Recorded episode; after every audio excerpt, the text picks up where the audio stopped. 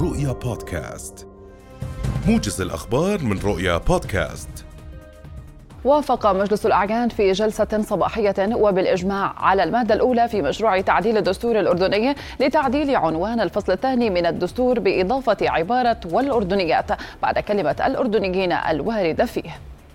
ووافق المجلس على المادة الثانية من مشروع التعديلات الدستورية كما وردت من النواب والمتضمنة تمكين المرأة والشباب وحماية حقوق الأشخاص ذوي الإعاقة بموافقة 77 صوتا وامتناع واحد.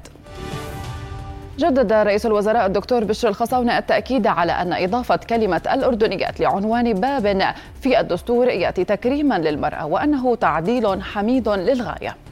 الخصاونة قال في مداخلة له في جلسة الأعيان اليوم أن هذه الإضافة لا تغير أحكاما فيما يتعلق بالجنسية والأحوال الشخصية وإن التشكيك الذي أثير حول هذا الموضوع هو في غير محله وبين أنه ينظر إلى الدستور كوحدة متكاملة وأنه نص في مواده على ديانة الدولة الأردنية وعلى أحكام الجنسية والأحوال الشخصية.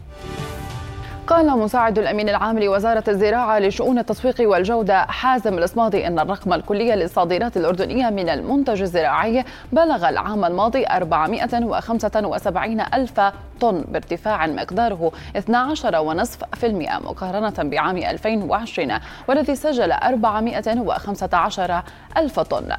الإسماطي بين أن أعلى رقم وصلته الصادرات الأردنية الزراعية كان في عام 2015 وبلغ 650 ألف طن وبعدها جاءت الأزمة القطرية التي فقدنا بسببها تصدير نحو 100 ألف طن لقطر ولغاية الآن لا يوجد لها صادرات برا بل كمية متواضعة تذهب عبر الطيران قال عضو مجلس مفوضي هيئة تنظيم قطاع الاتصالات الدكتور نوح الشياب إن الجيل الخامس أسرع من الجيل السابق بمئة مرة.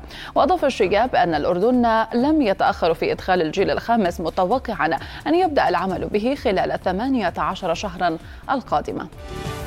بدم بارد ودون إنسانية. أعدم جنود الاحتلال فجر اليوم أو المواطن المسن عمر أسعد رحمه الله في قرية شمال مدينة رام الله. والبالغ من العمر 80 عاما بعد اعتقاله وتنكيل به وتركه ملقى على قارعة الطريق دون إسعافه.